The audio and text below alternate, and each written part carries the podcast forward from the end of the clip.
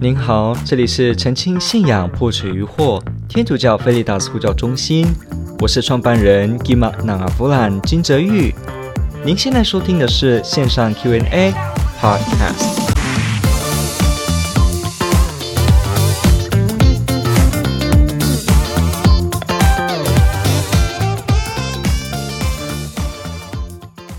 好，请问教会举行泰泽祈祷对我们啊？这是教友，对我们教友的信德有什么意义和帮助？是帮助我们默想吗？好，这个问题问得非常好。好，天主教会可不可以进行泰泽祈祷？它可以。天主教会可不可以进行玫瑰经祈祷？它可以。天主教会可不可以进行这个呃传统的拉丁弥撒礼呢？也可以。OK，为什么我要这么问？因为只要这些是真正的祈祷，没有违背信仰，教会都采纳。就像上一题问题提到的一样，方式跟形式是一直随着历史变化的，并没有一成不变。我们知道早期开始呢，耶稣基督的时代的这种精神，团体共荣、团体相聚、祈祷、神恩性的用舌音方言异语。后来呢，慢慢的也衍生出了修道制度，所谓的隐修院，所谓的沙漠啊，所谓的呃离开某些城市，慢慢的呢，也有很多包括传教士的，慢慢有宣道的，慢慢有所谓托钵的，那还有很多慢慢到所谓的比较比较密契的，叫 mysticism，然后还有呢所谓的呃重默想的以色列文化的，那那慢慢的也很多。一直到后来，一直到今天，祈祷的方式也在基督徒的历史当中一直有，所以呢，一直有不同的发展。所以教会如果某个堂区去举行泰泽祈祷的话，当然，如果它里面是真正的安排好，它确实会帮助我们的教友有很好的信仰帮助。泰泽祈祷本身，罗泽弟兄哈，这个在法国兴起的这个团体的一个特色，就是大家相聚在一起，不分你的宗派，我们相聚以简单跟默想，还有福音的这个了解，所谓的圣言的诵读，透过这几个模式，我们在一个团聚当中一起单纯的呼求天主，所以他的歌曲都是很简单的，只有几句话，它的内容就是一直重复。然后呢，尽量没有什么呃礼仪性的这种呃规范，大家顶多就是说哦，会有这个所谓的宣读福音啊，会有蜡烛啊，可能穿上衣服啊，白袍啊，但是它并没有特定的说，它就是要长怎么样。它的核心的精神就是这一群弟兄们共荣精神在一起，对天主做单纯的呼求，以及愿意活出天主的生命。所以这样子泰泽祈祷的一个原理啊，在很多地方被拿来用成能够促进基督徒弟兄姐妹的合一。所以泰泽祈祷在很多地方，他在办的时候就欢迎各个宗派，欢迎非天主教的基督徒，他们一起参与，在其中去共享耶稣基督，去共享天主的救恩在我们生命当中的美好。所以这个祈祷带有一种共荣。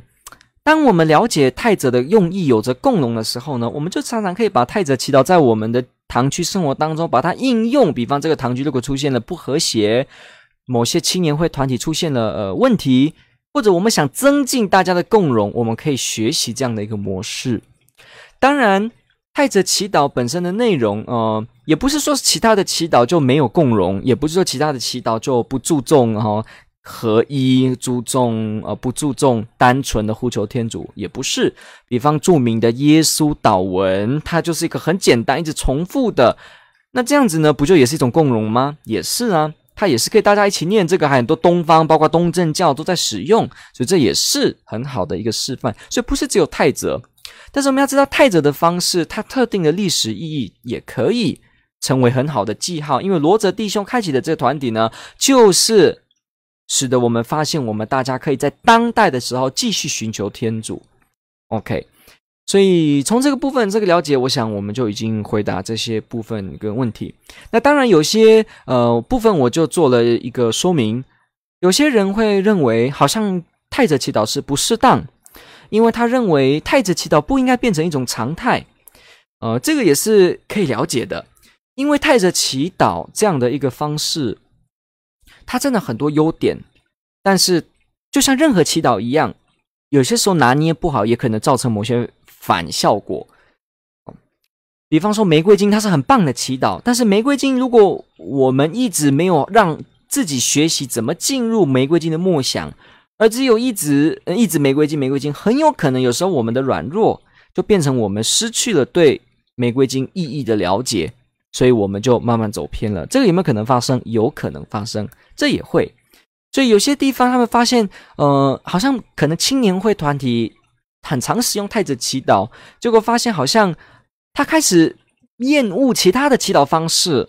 他因为太喜欢太子祈祷，所以他就觉得，呃，弥撒比较没有意义，然后玫瑰经的祈祷没有意义。那像这样子呢？那就可能会出问题喽。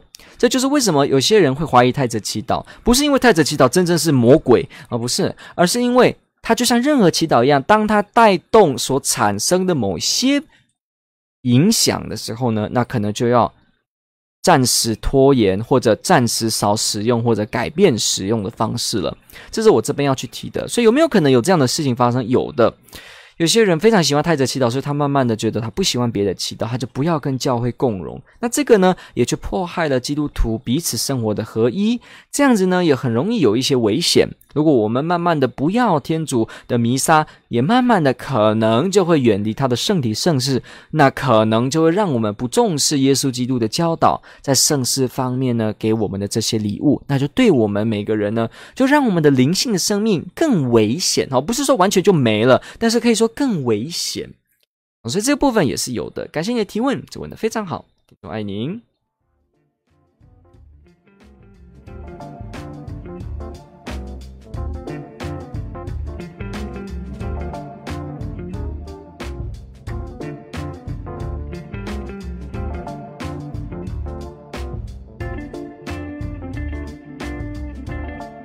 哦，那由于时间的关系呢，我想我们今天呢就在这个地方告一个段落。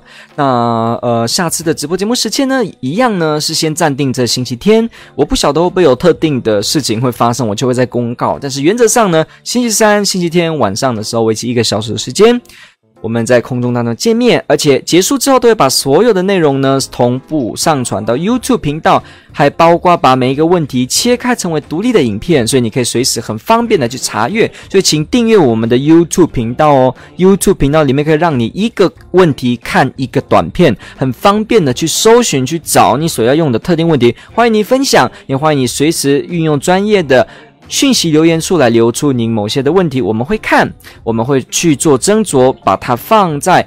我们的节目当中来做探讨。下次呢，我们想我们就会开始继续碰所谓的呃问题，包括无名基督徒理论，呃得救要不要传福音？我们也会看到这个恩宠的部分怎么说。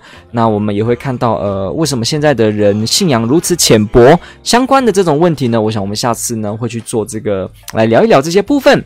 希望本直播节目的内容呢有帮到您，也能够帮助呃所有听众朋友们更加深自己的信仰，而且更知道我们该怎么样的。去想有关于信仰当中的事情，好的福传来自好的了解，好的了解来自我们谦卑跟努力用心的学习，用心的学习来自对天主的爱，对天主的爱来自我们生命中的渴望。所以我们要记得学习这些东西，去了解这些东西，为的是让我们能够随时的跟我们有面对困难的弟兄姐妹做回答，也帮助你可以更热情的跟人家分享天主。分享天主教信仰的内容究竟在信些什么，以及哪些部分是误会的？这里是曾经信仰破除后天主教菲利达斯呼叫中心，我是 Kima 南阿弗兰金泽玉。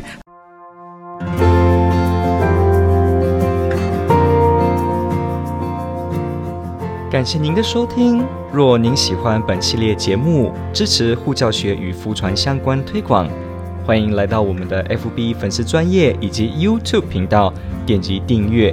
哦，也别忘了我们的 Podcast 频道的订阅哦。天主保佑。